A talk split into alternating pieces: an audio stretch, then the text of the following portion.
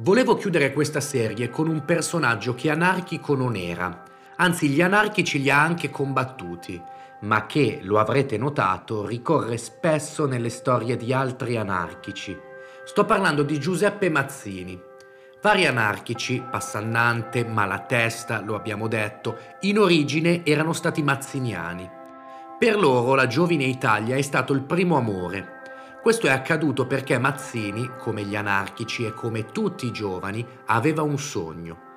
Il sogno di Mazzini era un'Italia unita e repubblicana e per realizzare questo sogno, al pari degli anarchici di cui abbiamo raccontato le storie, ha affrontato la vita senza mezze misure, senza accettare mai il compromesso. Si è lanciato in avventure e imprese a rischio della propria libertà e della propria incolumità e di fatto non ha realizzato il suo sogno.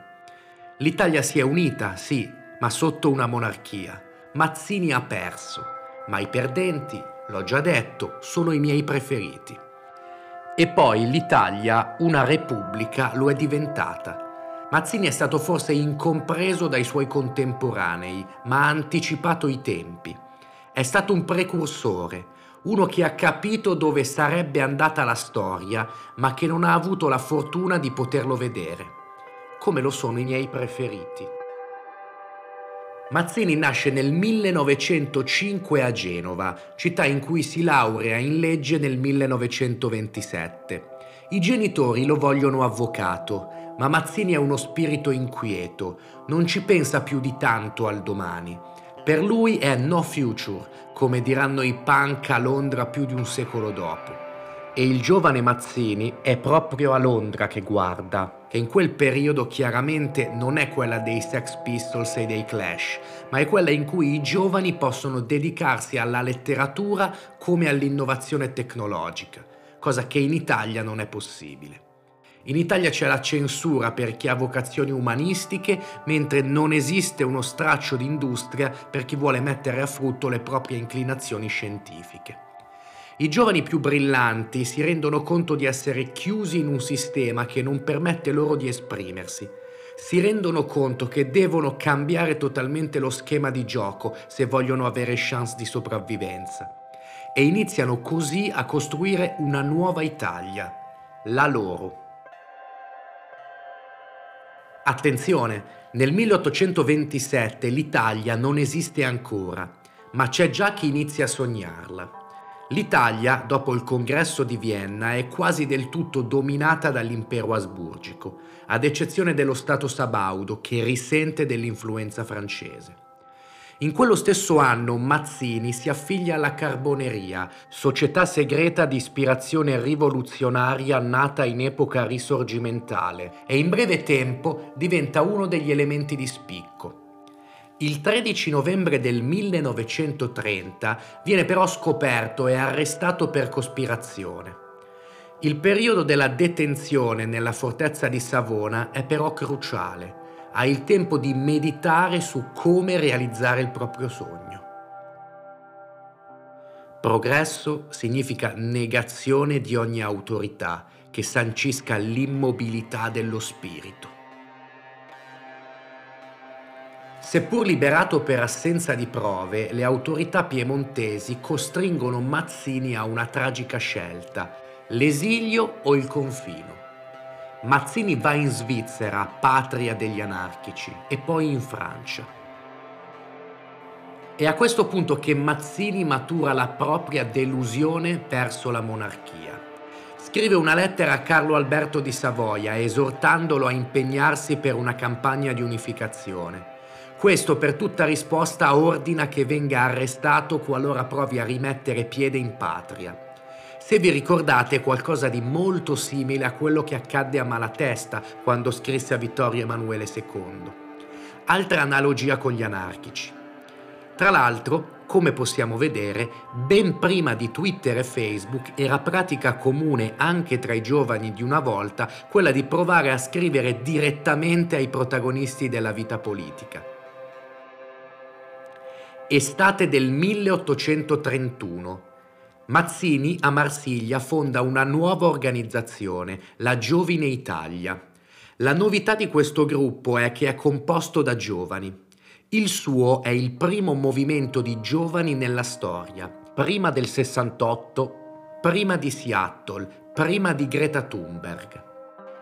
L'idea di Mazzini è che il mondo è stato rovinato dalle vecchie generazioni e gli unici che possono intervenire per risolvere i suoi problemi, perché non sono ancora né corrotti né compromessi, sono i giovani.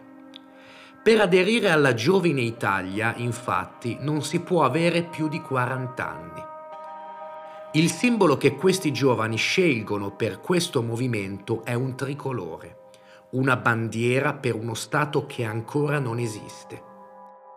Per comunicare tra di loro e per sfuggire ai controlli della polizia, i membri di questa organizzazione si inventano una lingua in codice, un po' come i ragazzi di piazza che oggi parlano invertendo le sillabe o usando lo slang di strada. Il programma della Giovine Italia è molto semplice. Vogliono un'Italia indipendente, unita, repubblicana tre elementi che rappresenteranno l'obiettivo di tutta la vita di Mazzini, il suo sogno. Dal 1832 la Giovine Italia inizia a stampare un periodico per diffondere le proprie idee rivoluzionarie.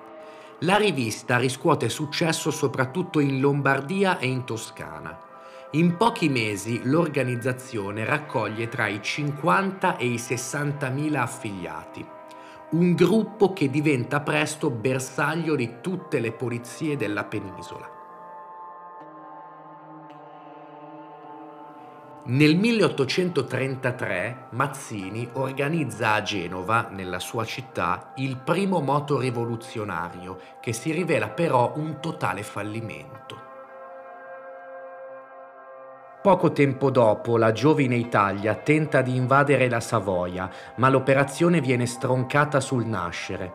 Il tribunale piemontese lo condanna a morte e la sentenza viene letta pubblicamente davanti alla casa dei genitori.